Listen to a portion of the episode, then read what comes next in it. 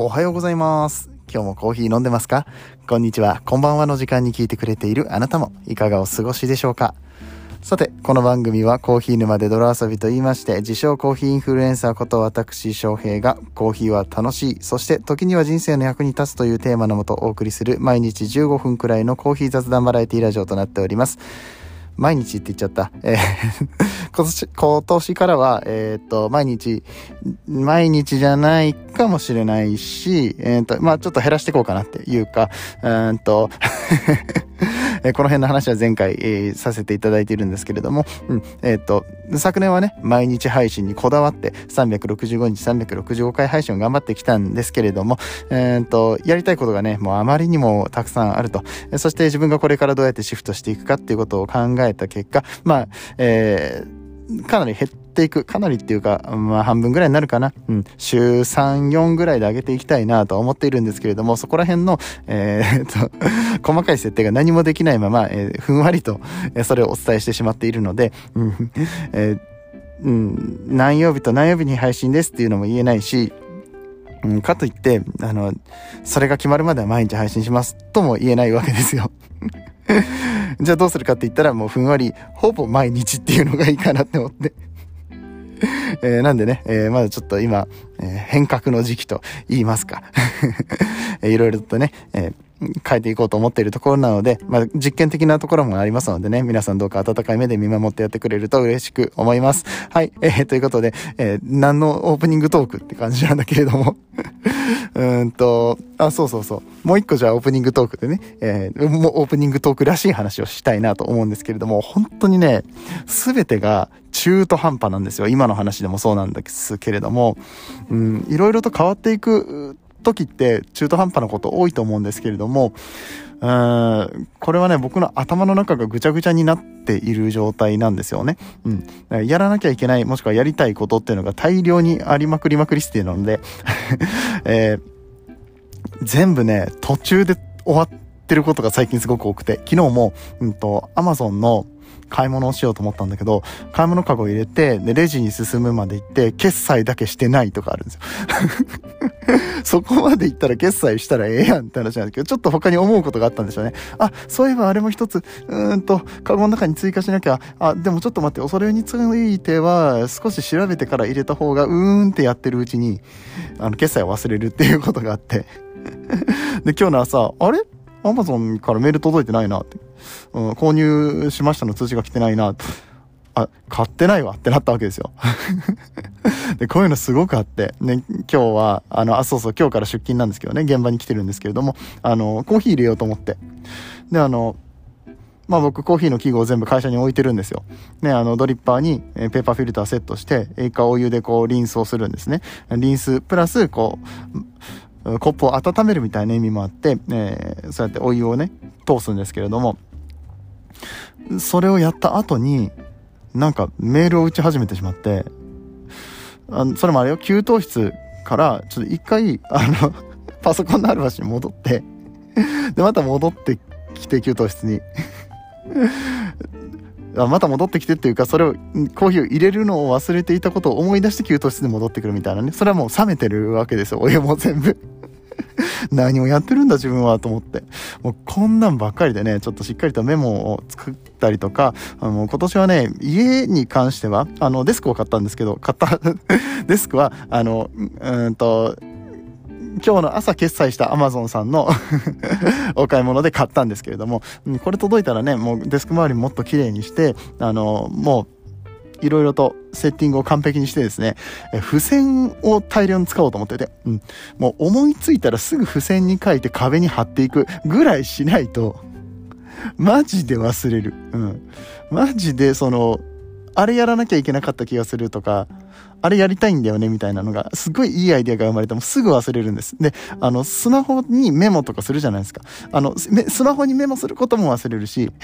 その場でパパッと取れないので、もうここら辺ちょっと統一していこうと思って。うん。あの、メモの方法もいろいろあるじゃないですか。えっと、音声メモで撮ることもできるし、あとメモアプリとか使ったりとかね、リマインダーもあるし、いろいろあるんですよ。でこれをちょっとね一本化していかないとやばいなっていうことで、前々からそれは分かっているんだけれども、まあそういうやり方をね学びつつやっていきたいななんてことを、えー、思っていますっていう、えー、まあ僕がね、えー、あまりにこ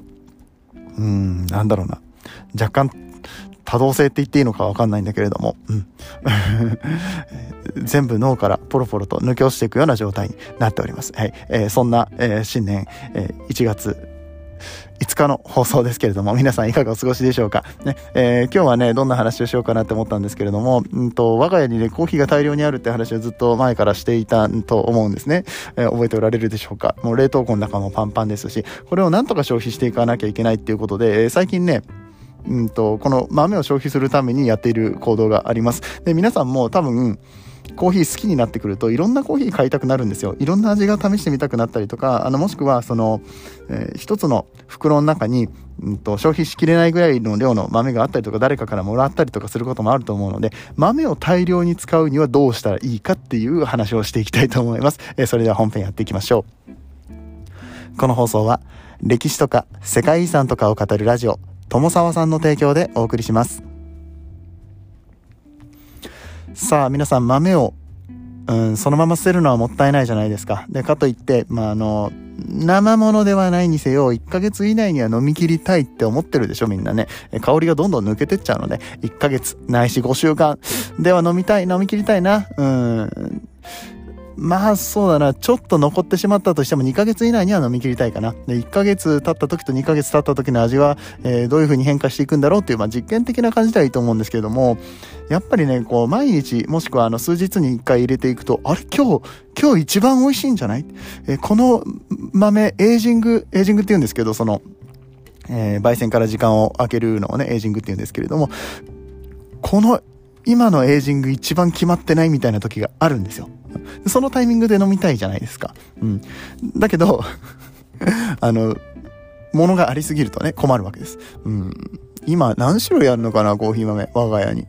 まあ、軽くにじゅうは超えてると思うんですよね。で、あの全部ちょこちょこ飲んでるので、あの ごじゅうグラム ずつ残っているみたいな感じだったりとか、あまだ開けてないやつもありますね。にしゅうかんまえに届いて、あの、まだ開けてないやつとかもあって、うんどうにかせにあかんな。えっとね、一つ、まずこれ消費をする前にやってほしいことが冷凍庫に入れるですね。まあ、そこで劣化が止まるので、ある程度、うん、冷凍庫の中入れとくといちねんまえのやつもまあまあ飲めるっていう話も聞いたりとかしますからね。まあそれ考えると冷凍庫の中に保存するのが、まあ、ちょっと開けたり閉めたりとかして、うんと霜がついたりとか、うん、変な、うん、水分がねこの豆の周りについてしまわない限りはこれがいいのかなって思ってます。ただその冷凍庫に入れてしまうと今度出すのが出してくるのが億劫になったりとかするので、ある程度は常温で保存して、あのエイジングもこれぐらいでいいだろうってなったら冷凍庫に突っ込むみたいな、えー、感じのことをね僕はやってますね、うん、まあそうやってるうちにどんどんと冷凍庫の中がねあのもうコーヒーだらけになっちゃって、絶対家族に怒られるから、そういうことしてるとそのうちねコーヒー専用の冷凍庫買うんじゃないかなって思ってるもん僕はい、えー、まあまあ、えー、そのコーヒーを消費していかなきゃもったいないと、えー、で、えー、せっかく消費するんだったらやっぱりこういつもと同じ味、えー、この味が出したいっていう味でバッチリ決められるっていうのがいいと思うんですけど、そのためにはたくさん練習しなきゃいけないですね、うん、あのだから誰かを呼んだ時にまず振る舞う、うんえー、っと普段だったら自分がいっぱいにつきじゅうよんからじゅうごグラムしか使わないんだけれども、えー、他のお客さんが来た時に振る舞う、これまず豆を使う方法の、まあ、一番簡単な方法ですね。ただあの人に頼らなきゃいけないのでなかなか難しい、特にコロナの時期だったりとかするのでお客さん呼べないし、ねえー、家族はコーヒー飲まへんしみたいなことも起こってくるわけです、うんえー、そうするとまあ一人で検証するっていうのもありだと思うんですけれども、一人でそんなに大量飲めないじゃないですか、うんえー、コーヒー豆うんとなんだろうなじゃあ倍の さんじゅうグラム 使います、 じゅうごグラム しかいつも入れないけど さんじゅうグラム 使いますってなった時に、じゃあ、えー、コーヒーをいつも にひゃくにじゅうごミリリットル とか、えー、にひゃくじゅうミリリットル とかそれぐらいのお湯を使ってコーヒーを入れているというのが、まあ、単純計算にばいになりますよね。にばいのコーヒーを飲まなきゃいけないってなるとまあ飲みづらいじゃないですかそんなに、うん、ちょっとあのグラインダーのね引き目を変えてみようとか、レシピを、えー、少し変えてみよう、お湯の注ぎ方を変えてみようとか言ってやるのは全然いいんですけど、飲み比べでそれをするとなかなかしんどかったりとかします、うん、あのまあ、僕はよくやりますけれども、にはいくらいだったらね、いっぺん飲めるから、うん、でもじゃあそれを朝昼晩と全部やれるかって言ったらそういうわけでもないでしょ、うん、でそうなったらじゃあ入れてしまった分のコーヒーに関しては何ができるかって言ったら、えー、急冷して、えーゼリーにするっていう感じですね、うん、あの外側から冷やしてあげて、あその前にあれだね、ゼラチンを入れるなりアガーを入れるなりして、えー、しっかりと溶かしてやって、えー、それをね、えー、冷蔵庫でまた固める、えー、みたいなことをすると、まあ、まずゼリーにすることができるので、もうちょい持つかなって、もうちょい持つけど結局これってあんまり解決してないですよねあのま、使う豆の量が変わってないから。で、なんだったらゼリーにはあんまり向かないですね、このうーん普通のドリップのコーヒーで入れる感じにするとちょっと薄くなっちゃうというか、ゼリーにした時に満足度が少し下がるような気が僕はします、うん。まあ、これも、ね、レシピがいろいろあるので試していただければいいとは思うんですけれども、うん、根本的な解決にはならないかなっていうところですね、はい。で、じゃあ僕が最近何やってるかって言ったら、えー、豆をたくさんレシピたくさん使うレシピっていうのを、うん、使ってます、うん、具体的に言うとエアロプレスを使ってます。エアロプレスっていう抽出器具があるんですけれども、えー、これにですね にじゅうごグラム の豆をいっぱいにつき にじゅうごグラム の豆を使ってるんですよ。かなり多いでしょ。 じゅうごグラム とかでやってる方多いと思うんですけれども、 にじゅうごグラム って言ったら結構な量だと思うんですよ。で、えー、これにまあ、ひゃくにじゅうミリぐらい、えーまあ、これはあのレシピいろいろあるんですけれども、ひゃくミリだったりひゃくにじゅうミリのお湯を注いで、えー、それを通常のエアロプレスと同じ形で抽出する、うん、そしてそこに出来上がったそのコーヒーの液、濃いじゃないですか。 にじゅうごグラム 倍量のコーヒー使ってるのに、えー、半分のお湯しか使ってないわけですから、賞味はあのよんぶんのいちぐらいな感じになってますよね。よんぶんのいち、よんばいこ, この計算いるかな。なんで僕はこれを言ってしまったんだろう別に言わんくっていいか。まあまあいいや。あのとにかく濃いコーヒーが出来上がってるんですよ。で、この濃いコーヒーをお湯で割っていくんです。アメリカーノみたいな感じですね。エスプレッソでいうところのアメリカーノみたいなものを、えー、このエアロプレスで出来上がった濃いめのコーヒーにお湯を入れていく、もしくは水を入れていくことによって作るコーヒー、これをね加水と言います、うん、あのーもっと細かく言うのであれば、アイスコーヒーを作ると、うん、これもやっぱり氷が溶けて、えー、濃度が下がっていくので、これもやっぱり加水なんですよね、うん。まあ、そんなイメージでエアロプレスでまあお湯割りを作ってやる。これが実はすっごくクリーンで美味しいコーヒーが出来上がると言われてまして、えー、っとブリュワーズカップって言ってね、えー、ドリップコーヒーを美味しく入れる人選手権っていうのがあるんですけど、あのドリップコーヒーだけじゃなくて、あのエアロプレスとかそういう抽出器具であれば、えー、ブリューする抽出器具であれば何でも使って OK で、えー、結構このエアロプレスを使って、うんと、課題の豆の味を出したりとかする。これあのブリュワーズカップってあのその大会においてに種目あるんですよ。に種目での点数を競うやつなんで、あのーオープンサービスっていうのはこうドリップをする人が多いんですけれども、えっと、オープンサービスはね、自分の持ってった豆をいかに美味しく入れるか、あとプレゼンをするかなんですけれども、えっと、もう一つね、えー、大会側が、主催者側が用意した豆を、あの、美味しく入れる。しかもその場で渡された豆を美味しく入れるみたいなのがあって、それはエアロプレスを使う方が多いみたいですね。はい。えー、そうやってあの、エアロプレスは確か加水はしちゃいけないんだったかな。大会では。ちょっとその辺思い出せないですけど、まあでも豆をたくさん使って美味しいところだけを出すっていうような入れ方ができるので、うん。これは結構ね、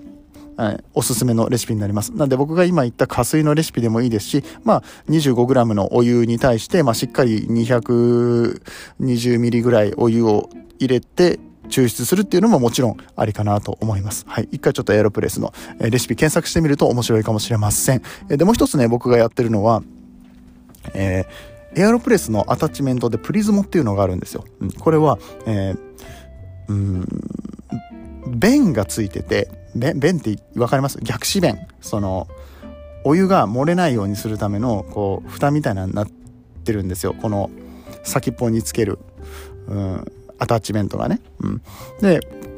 いわゆるそうだな な, なんて言ったらいいかななんていうのが適切なんだろうかあの水鉄砲とかに近いかもしれない、うん、水鉄砲とかってさこうトリガーを引かないと水出ないじゃないですか、うん、あれってあの空気の圧力でプシュって出してるんですよね。それまでは逆さに向けても水出てこない、あの安いやつだと漏れてくるかもしれないんだけれども、あの基本的には水が漏れないようにできてますよね。あれは圧力をかけてやることによって、えー、水が、えー、飛ぶように、しかも遠くまで飛ぶようになってますよね。あんなイメージで、うん、エアロプレスは普通はね、あの順向きというか、あの普通に入れようと思ったらお湯がちょっとずつポタポタと垂れてくるわけです、フィルターを通して。これを止めるみたいな感じですね、イメージとしては。この弁がついてるから止まるんです。その代わり、えー、上から圧力をかけてやった時に、エアロプレスをねグーッと押して圧力をかけてやった時に、その圧が加わったおかげで、うん、シュバーッと出てくる表現力がシュバーとかバーとかドバーとかずっと言ってますけれども、わかるかいな、うんえー、まあでもそうやって、うん、圧力をかけて抽出することができる。逆に言ったらね、圧力をかけないと出てこないわけですよ。でこれ何かに似てると思いませんか、うんまあ、エアロプレス自体がもともとそれを目指していたところはあるんですけれども、エスプレッソと近いですよね。エスプレッソっていうのは、えーまあ、蒸気を使ってね、急気圧っていうすごい高い気圧で一気に、えー、抽出する方法っていうのがこのエアロプ、えーと、エスプレッソなんですけれども、それを手動で、えー、かつ簡単にできるものとしてエアロプレスプラスプリズモ、フェロープリズモっていうアタッチメントをつけてやるってことができるんですよ。でこうすると、まあ、エスプレッソに近いものができます。うんと本格的なエスプレッソかって言われたら、まあ、クレマがなかったりだとか、えー、いうこともありますから、ちょっとまた難しいところではあるんですけれども、まあでも近いものができるんです。家でエスプレッソ感覚の濃い、えー、なんだろうなその濃縮液、コーヒーの濃縮液みたいなものをね作ってね、えー、ガツンと一発飲みたいなっていう時には非常にいいアイテムで、これもやっぱり、えー、にじゅうごグラム とか使うんですよね、豆を、えー、細かめにひいた にじゅうごグラム の、えー、コーヒー豆を、えー、使ってね ごじゅうミリ だけお湯を入れて抽出するっていうね、かなり贅沢な使い方でしょ。でエスプレッソだとさ、やっぱりこう、まあ、カフェインの量は一気に出すから、さんじゅうミリ中のカフェインの量っていうのはおそらくにひゃくにじゅうミリのドリップのコーヒーよりも、うん、少ないです、うん、含有量ひゃくミリに対する含有量としては少ないです。コーヒー豆たくさん使ってる分、えー、多少のなんだろうな完全に割り算で割合で出てくるカフェインの量ではないんだけれども、そうやって、うん、ちょっとカフェイン量少なめで、かつさんじゅうミリぐらいの出来上がりの、えー、エスプレッソ的な飲み物が出来上がるので、飲むのも簡単ですよね、うん、でこれをね最近めちゃめちゃやってます、えー、理由はふたつあって、その豆を大量に使いたいっていうのと、あとエスプレッソが飲みたい、エスプレッソの味が好きっていうのがありますね、うん、であとは豆のポテンシャルをこう測る上で、ドリップで出すコーヒーとエスプレッソで出すコーヒーっていうのは、そのまた違う部分が出てくるんですよね、うん、あのコーヒーの、うん、アロマだったりとか、まあ、あのプリズモで出すエスプレッソの場合は、うんフィルターもメタルフィルターになっているので、えー、紙フィルターとはまた全然違う味になりますし、うん、でこれをねお湯で割ってあげて、えー、アメリカーノみたいにすることもできれば、えー、ミルクを使ってねカフェラテ的なものにすることも非常に簡単ですね。カフェオレとはやっぱり全然わけが違いますね、えー、ドリップコーヒーと牛乳を半々で割るカフェオレと違って、えー、しっかりとした濃縮液にミルクを入れていくので、やっぱりねあの濃厚な味に仕上がりますね、うん、っていうところで僕はよく、えー、このプリズモを使ったエスプレッソっていうのを最近はよく飲んでます、うん、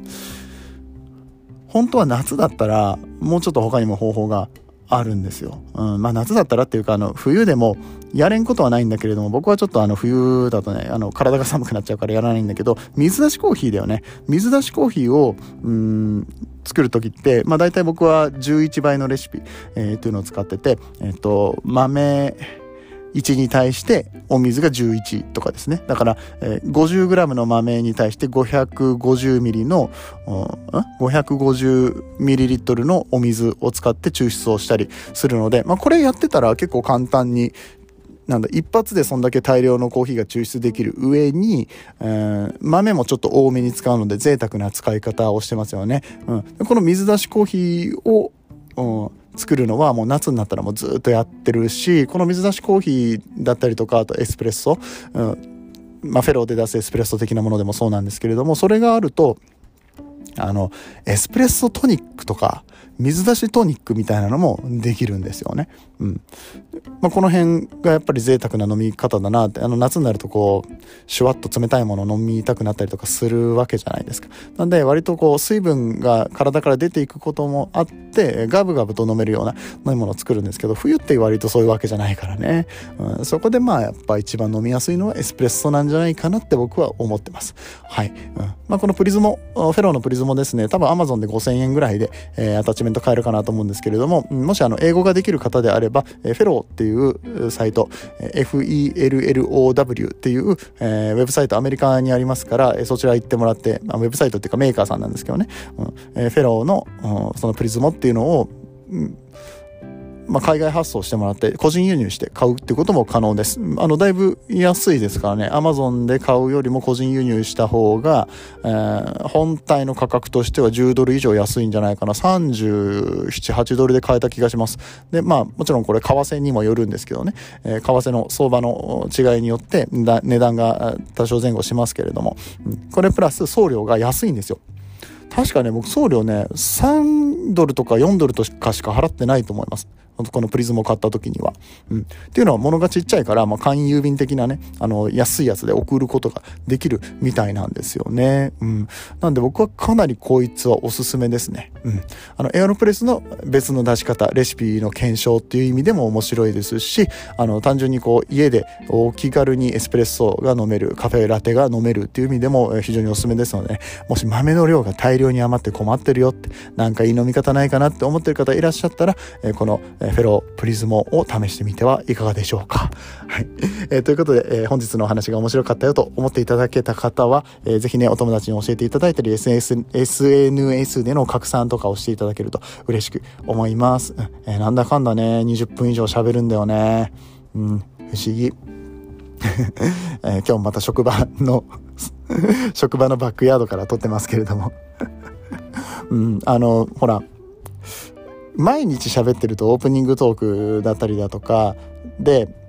うん、喋ることもそんなに長くならない。いや、そう、長くなってたけど、うん、長くなってたけど、まあまあ、まあ長くならないと仮定して、え、そして、内容に関してもね、毎日喋ってたらさ、あの、余談にならないじゃん、なかなか脱線しないっていうか。でもこれがね にさんにちにいっかいの更新になると喋りたいことがいっぱいあるのよ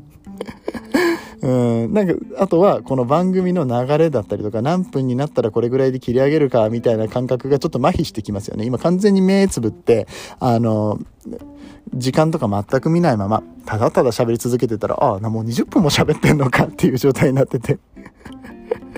あもうね、えーまあ、これが楽しいって思っていただけるんだったらいいんですけどもね、えー、皆さんのお耳を奪わないように、えー、なんか、えー、うまいこと、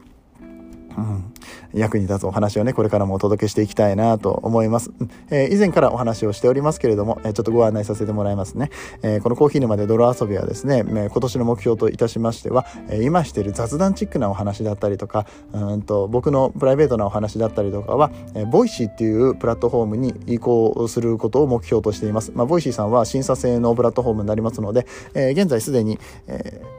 他の方の番組ニックのそれでも地球は回ってるっていう番組の土日の担当としてボイシーパーソナリティ務めさせていただいておりますが、個人のチャンネルを持ちたいなっていうところですね。個人のチャンネルで、えーまあ、自分の話だったりとかうーん、まあ、コーヒーと関係ない話もね入れてもいいかなと思います。自分のビジネスに対するマインドだったりだとか、えー、とはこのコーヒーとか飲食業で培ったホスピタリティの話、えー、などなどいろいろ雑多にお話できるのがなんかこの自分のうーん何性格だったりパーソナリティとかを表していくような、えー番組っていうのがねまた別チャンネルでもしたいなって思ってるわけです。じゃあこのコーヒー沼で泥遊びは何がしたいかって言いますと、まあ最近はあまりないけれどもゲストですね、えー、ゲストをお呼びしてもうちょっと深いコーヒーの話をしてあの雑多に話す回と、えー、深掘りをしていく回と、えー、それぞれね分けてね、えー、もうちょっとポッドキャストはうんコンテンツとして、う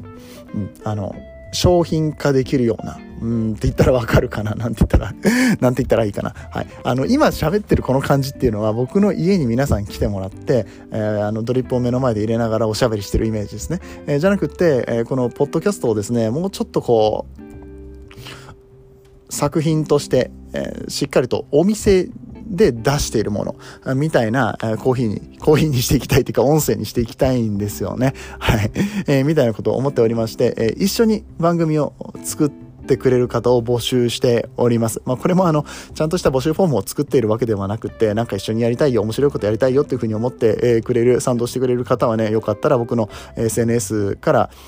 こうご連絡をいただけたら、えー、じゃあちょっと一緒に番組作ってみませんかとか言って、あの企画をね、えー、練っていくことができるかなと思います。編集がしたい人とか、あと台本が書きたい人とか、うん、まあ、そういう方もね、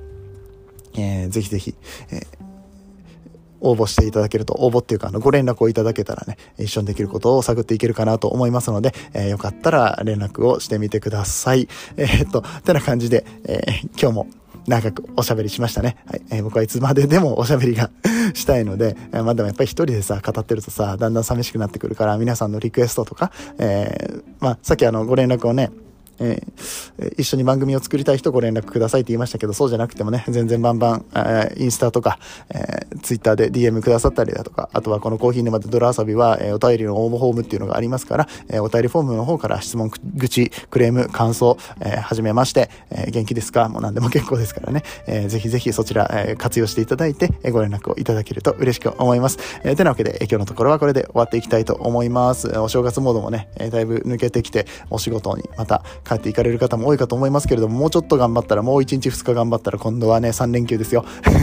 えー、成人式がありますからね、成人の日でさん連休取れる方も多いのかなって思います。もうちょっとねこの成人の日が終わるまでは僕の中ではちょっとダラダラしていいかなって思ってるところがあるんですけどね。でも最近めちゃくちゃ太っちゃったからさもう年末年始でね、散財&増量のオンパレードだったんで、ちょっとこれはね、引き締めていかなきゃいけないな、なんてことを思っております。またここからね、雑談が始まってしまうといけないので終わっていきたいと思いますけれども、え皆さんにとって今日という一日が、えー、素晴らしい日となりますように、そして素敵なコーヒーと出会えますように、お相手はコーヒー沼の翔平でした。次はどの声とつながりますか？